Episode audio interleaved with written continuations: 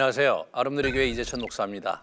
이제 다윗 이야기가 점점점 아주 깊이 에, 다윗의 어려움 속으로 들어가고 있습니다. 지난 시간에 우리가 에, 다윗이 이제 그 우리 사, 사울에게 이제 미운 털이 박혀서 쫓기는 상황을 이제 우리가 봤는데 오늘 한번 같이 생각해 봐야 될 것은 이 어, 사울이 살기 등등해져요. 자기의 정적이거든요. 하나님께서 보내신 사람인 거예요. 어 그러면 우리가 하나님께서 보내신 사람이면은 어, 어 이제 하나님께서 일하셨으니까 내가 이제 어떻게 해야 되나 이렇게 당혹스러워한 게 아니라 이분이 맞짱을 뜨는 거예요. 참 이것이 에, 사울의 인생에서 우리가 참 하, 어떻게 그럴 수 있을까? 아 그렇게 생각할 수 있는 아주 굉장히 놀라운 장면인데 그런데 가만히 찬찬히 들여다보면요.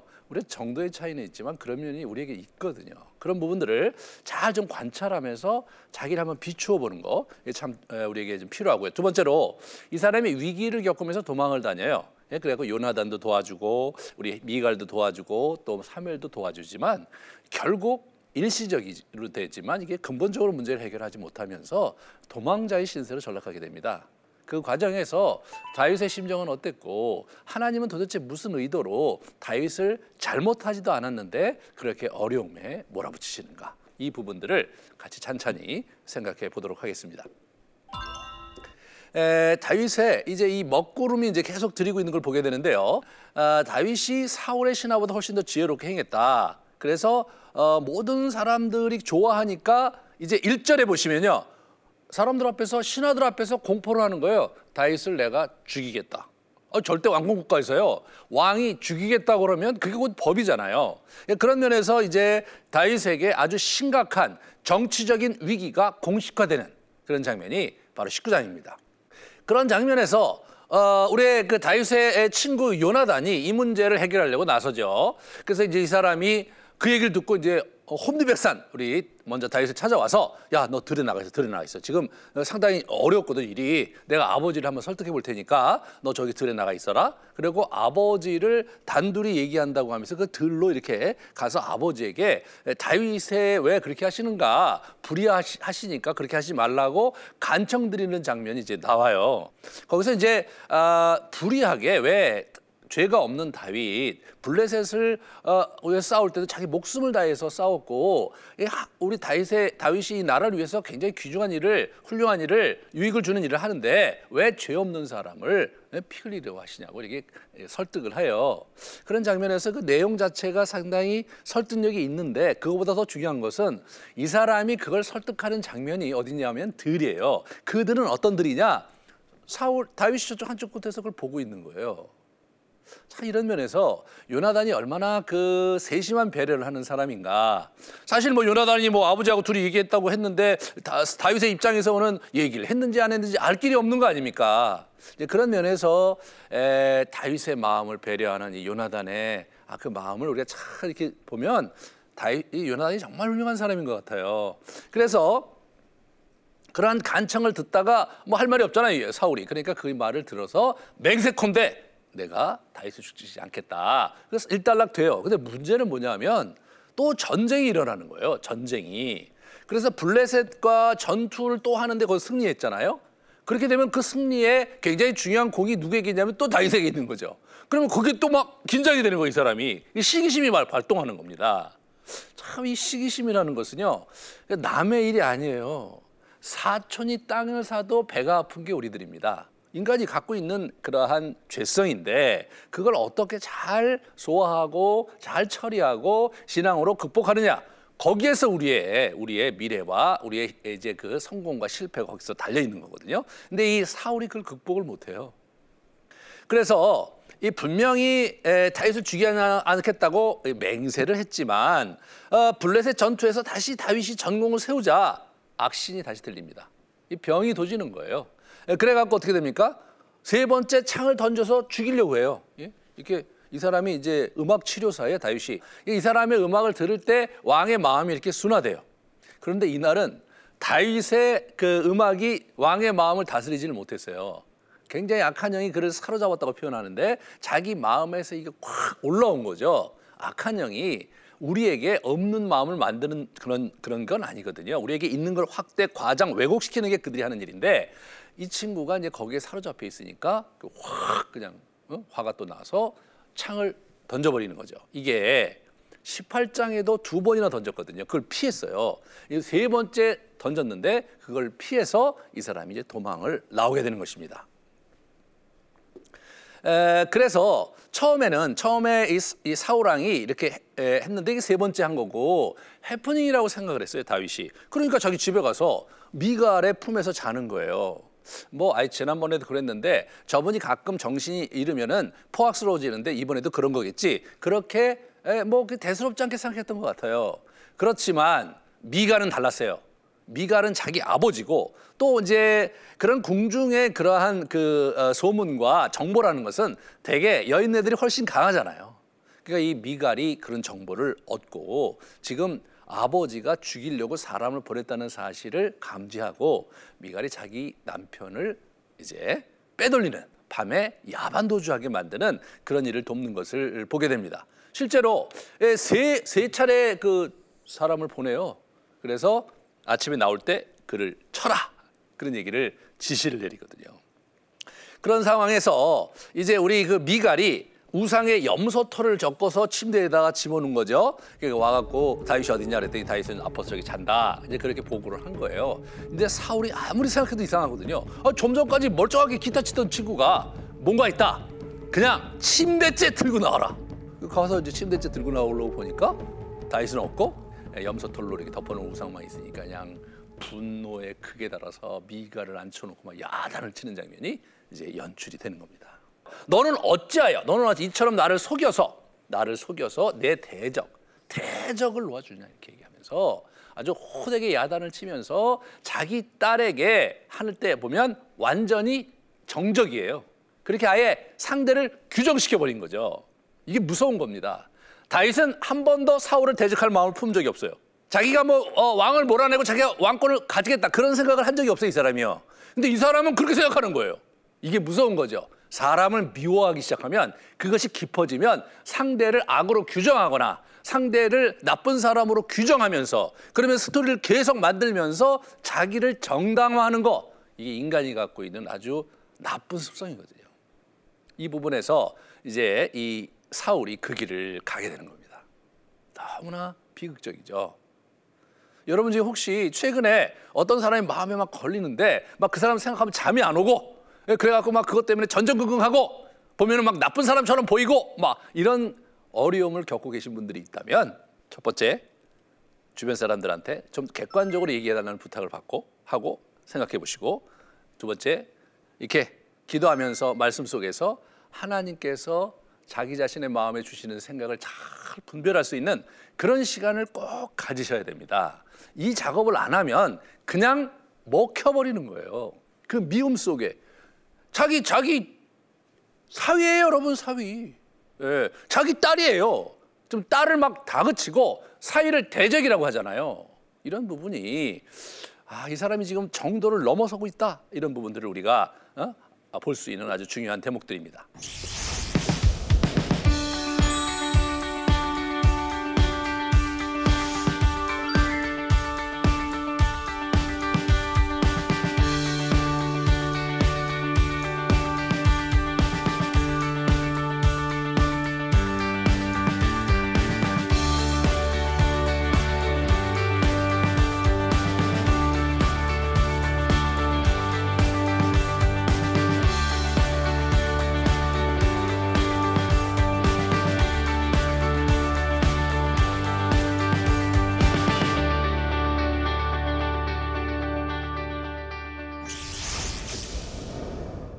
그래서 에, 살기 등등해지는데 이 사람이 어디로 갑니까 이제? 에, 어디로 도망가냐면 라마 나요세 가요. 라마 나요세 누가 있습니까? 우리 사무엘이 있습니다. 은퇴를 해서 라마 나요세 칩거하면서 선지자들을 키우고 있었어요. 다윗은요 이제 갈 데가 없잖아요. 자기 집도 쫓겨났죠. 자기의 친구 요나단도 이제 어떻게 합볼 도리가 없잖아요. 근데 자기가 기름 부음을 자기를 기름 부음 받은 사무엘을 꼭 만나는 거 그게 뭐 다윗의, 다윗에게는 아주 절박한 거였겠죠. 그래서 그를 쫓아갑니다. 그래서 찾아가요. 이 그런 상황에서도 이, 이 사울은 어떻게 됩니까? 세 번이나 라마요세 거처를 사람을 보내갖고 그를 체포하려고 그래요. 어? 안 되니까 자기가 직접 나서 자기 직접 나서요. 어떻게 안 됩니까? 하나님 개입하셔갖고 아, 그래서 이 사람들이 자꾸 예언을 하는 거예요. 예언을 여기서 얘기하는 예언이 우리가 알고 있는 그 선지자들이 하는 예언 그런 거라기보다는 황홀경에 빠져서 방언하듯이 그냥 자기가 무슨 말을 하는지 모르고 막 이렇게 막 이렇게 이제 에? 인사불성된 사람처럼 이렇게 얘기하는 그런 걸 얘기하는 거라고 학자들이 얘기를 해요. 이제 이 사람들이 누워서 뭐 자꾸 자꾸 뭐 방언하고 그런다고 생각을 해보세요. 그러니까 이제 이거 어떻게 할 수가 없는 거죠. 체포하러 왔는데 하나님의 영이 역사에서 입에서 막 일어나고 몸이 마비가 되고 그런 증세를 보이는 거예요. 그러니까 어떻게 할 수가 없죠. 다윗은요. 여러분 이, 이 당시에 다윗을 한번 생각해 보세요. 도대체 왜 이런 일이 일어날까? 나는 목숨을 다해서 나라를 지켰고 왕권을 수호했고 내가 부마로서 내가 뭐 특별히 뭐 어, 왕이 되려고 노력한 적도 한 번도 없고 음모를 꾸민 적은 더더욱 없고 그냥 평탄하게 살면서 왕의 신하로서 내가 해야 될 최선의 일을 다하고 있는 나에게 왜 이런 억울한 일이 생기는가? 이것이 다윗에게 아마 어, 굉장히 그 짙게 드리운 어려움이었을 거라는 생각이 들어요. 그런 면에서 이제 이분이 이제 블레셋까지 전투에서 세운 공은 하나도 인정을 못 받았습니다. 부마로서의 지위 아무런 도움이 안 됩니다. 예? 얼마 전까지만 해도 사람들이 자기를 막 칭송하고 자기를 막 높이 이제 존귀하게 여겼는데 싹 사라지는 거죠. 참 이 인기라는 게 예? 사람들 앞에 대중 속에 있는 인기라는 게 사실은 물거품과 같거든요. 우리 예수님도 그걸 경험하셨던 장면을 우리 잘 알고 있습니다. 마지막으로 에루살렘 도상에 들어갔을 때 그 사람들이 예수님의 기대로 호산나 호산나 다윗의 자손이요 라고 노래하면서 자기의 옷을 밑으로 깔면서 주변에 있는 그 종려나무 가지를 갖고 흔들면서 호산나 호산나 아, 다윗의 자손이라고 노래했던 사람들인데요. 이 사람들이 자신의 기대와는 달리 빌라도 법정에서 묶여서 재판을 받는 장면에서 그저 그 법정에 묶여 있는 모습을 보면서 십자가에 못 박으라고 소리 질렀던 사람들이 바로 그 무리들이거든요. 참, 이, 이게 참 어려운 일입니다. 사람들의 평판과 사람들의 지지는 있다가도 없고 예? 바람처럼 예? 그렇게 휙 날아가 버리는 거 예? 그것이 인기라는 건데 다윗이 여기서 그것을 경험하고 있습니다. 거기서 끝나는 게 아니잖아요. 이 사람은요. 이 죽음의 그림자가 땅거미처럼 계속 올라오는 거예요. 계속. 예? 죽음이라는 게 꼭 코앞에 있는 거예요. 야, 이 사람이 여러분 20대, 20대. 아, 이거 잘못한 것도 아니에요. 갑자기 그냥 그렇게 정적으로 몰려왔고 계속해서 여기 가도 군대를 보내고 저기 가도 군대를 보내고 여기를 피해도 군대를 보내고 저기를 피해도 군대를 보내고 심지어는 사무엘 밑에 가서 숨었는데도 불구하고 군대를 동원하는 이 엄청난 일이 다윗의 눈앞에 펼쳐지는 겁니다. 그래서 이 사람이 가갖고 자기를 기름 부은 사울에게 모든 일을 토로하는데 이때 우리 사무엘을 받아주고 함께 거기서 기거를 합니다. 참 기가 막힌 노릇이었는데 그래도 사무엘은 사무엘이기에 다윗의 마음을 다독이면서 함께 한동안 거기 기거하게 되는데 결국은 그게 들각이 나서 다시 군대를 보내는 일이 우리가 이제 오늘 본문 후반부에서 볼 수가 있습니다. 결국 우리가 정리를 하면 세 번의 도피 행각 끝에 도망자로 전락해 버린 겁니다. 여러분 이 도망자라는 것이 여러분 현 정권이 이 사람을 지명 수배해서 군대를 보내서 체포령을 내려갖고 어디를 가나 계속해서 쫓아온다는 이, 이 사실이 얼마나 그, 그 긴장이 됩니까, 여러분? 그런데 너무나 억울한 거 아니에요? 자기가 잘못해서 그 일을 당한다면 아 참 자책도 하고 내가 나쁜 놈이지 회개도 하고 이걸 어떻게 모면할까 생각도 하고 뭐 여러 가지 하겠는데 다윗은 잘못한 게 없어요 지금 열심히 정말 나라를 위해서 싸운 일, 최선을 다해서 자기가 맡은 일을 감당한 거, 하나님을 열심히 믿은 거, 그것밖에는 다윗이 한 일이 없는데 지금 이 지경을 당하는 거죠. 주변에요, 보세요. 요나단을 요나단이 도와주고 미갈이 도와주고 사무엘이 도와줍니다. 요나단은 어, 왕국의 2인자요. 미갈은 왕국의 공주요. 여러분 사무엘은 국부예요, 국부. 이 왕국의 국부입니다. 이런 기라성 같은 정치적인 예, 그리고 예, 귀족, 그 저기 왕족, 예, 그리고 이런 국부와 같은 이런 리더십도 이 문제를 어떻게 해볼 도리가 없이 어렵게 어렵게 굴러갑니다. 야, 참 난감한 일이죠. 결국은 도망자 신세가 됩니다. 그리고 이후에 다윗이 왕이 되기까지 근 10여 년, 다윗이 왕이 된 게 30세에 왕이 되거든요. 이 사람이 지금 20대 초반으로 생각이 돼요.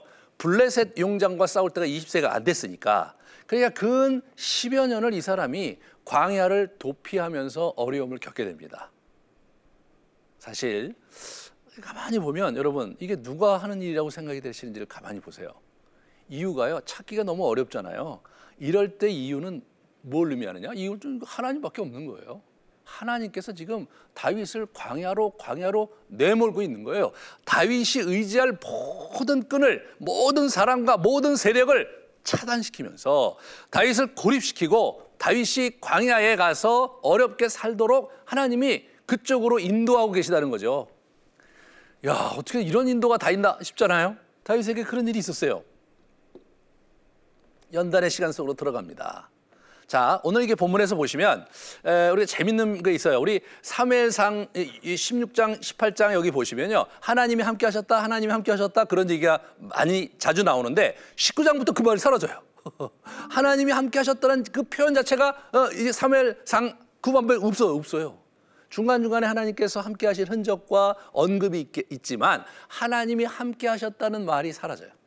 이것이 참 성경 저자가 지금 그걸 기록하고 있는 거예요. 그렇게 하나님께서 살아계신 증거들이 펄펄 넘치고 넘치고 넘쳤던 그런 시간들이 지나자 이제 하나님의 함께 하심을 찾아보기가 너무 힘든 고난의 시간, 어둠의 시간이 이 사람을 찾아온 겁니다. 이때는 어떻게 됩니까? 스스로의 믿음으로 가야 하는 연단의 시간, 연단의 시간. 네. 자신의 믿음으로 자신이 갖고 있는 감정과 확신 뭐 이런 이런 거 이런 거를 넘어서서 감정도 없고 감각의 세계가 다 말라 있고 하나님 함께 하시는 증거들이 사라지고 그런 시간들 그런 시간들 속에서 결국은 정말로 담백하게 그래도 하나님은 나와 함께 하시고 나를 부르셨고 나를 여기까지 오게 하셨으니까 그분이 뭔가 내 인생의 뜻을 갖고 계시겠지 그분이 나를 도우시겠지라는 그러한 순전한 믿음을 갖고 가야 되는 시간. 그 시간이 바로 연단의 시간입니다. 연단의 시간이에요. 이것이 이제 다윗의 인생에 10여 년이나 펼쳐집니다. 자, 우리가 어, 이런 생각이 들 때가 있어요. 이런 이렇게 어려움을 겪게 되고 많은 사람들이 자기 돌려고 그러는데 도울 수가 없고 또 가는 곳마다 자기가 내쫓겨야 되고 이런 상황이 계속되면 왠지 우리는 어떤 마음을 갖게 되냐면 어, 내가 뭐 잘못했나? 내가 뭐 버림받았나? 어, 하나님의 사랑이 이제 나한테 끝난 건 아닐까? 그런 그런 생각을 우리가 할 때가 있어요. 그 너무 낙담이 되죠. 그런데 여러분 다윗과 같은 위대한 인물도 그런 세월을 겪어야 됐던 거예요. 그러면서 가만히 성경의 인물들을 보면요. 많은 사람들이 더구나 아주 유명하고 구체적으로 하나님의 인도함 받았던 기록들이 많은 그런 사람들 가운데 그런 일을 겪는 사람들이 많은 거예요.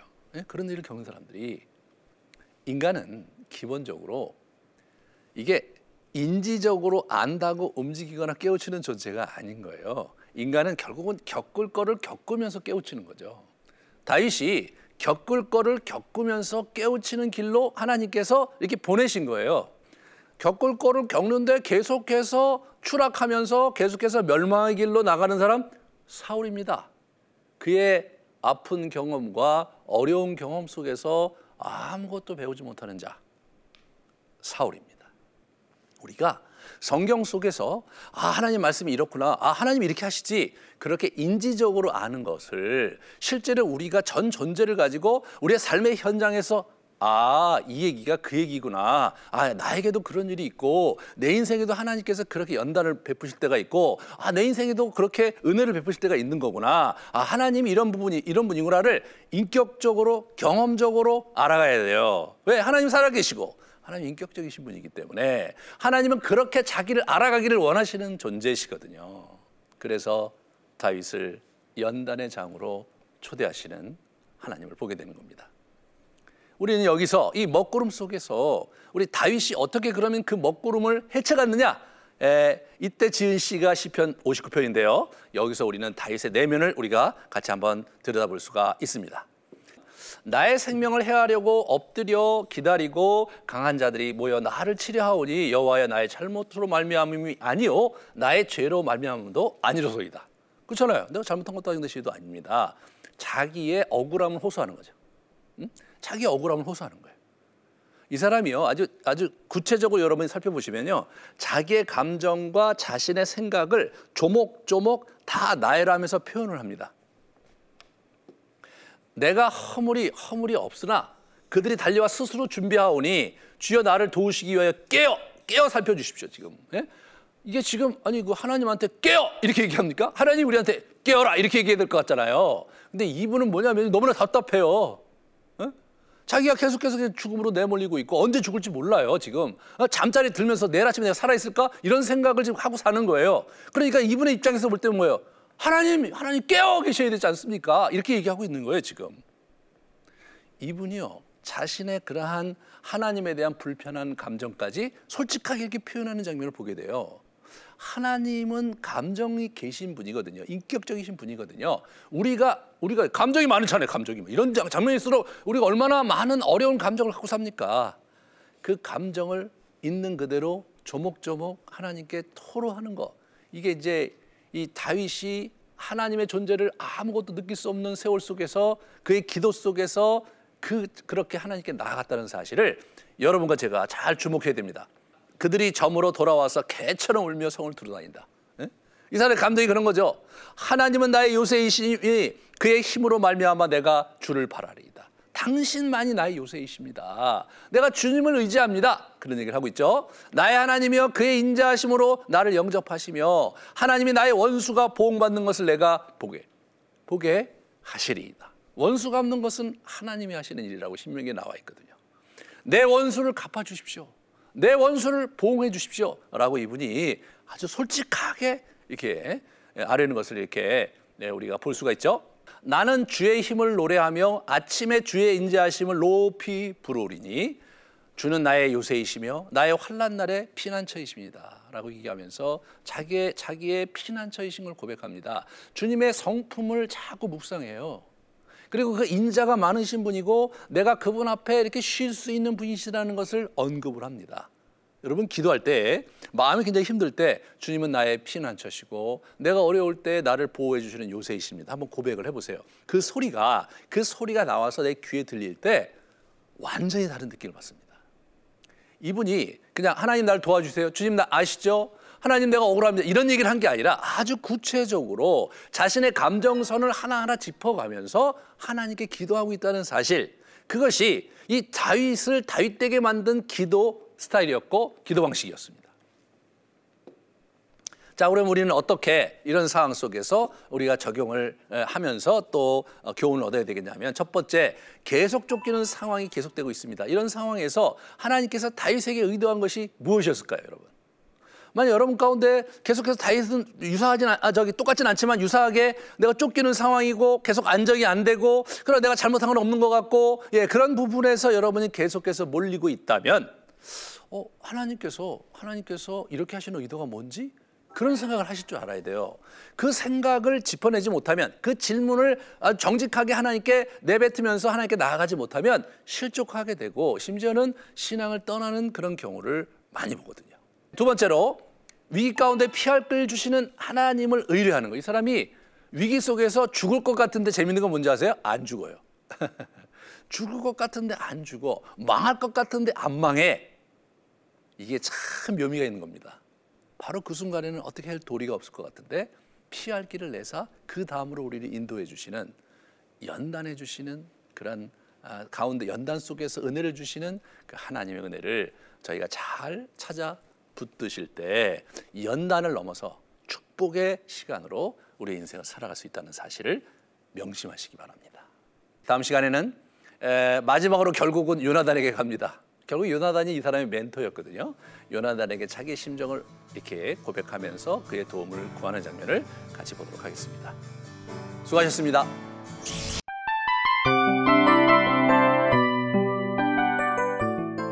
이 프로그램은 청취자 여러분의 소중한 후원으로 제작됩니다.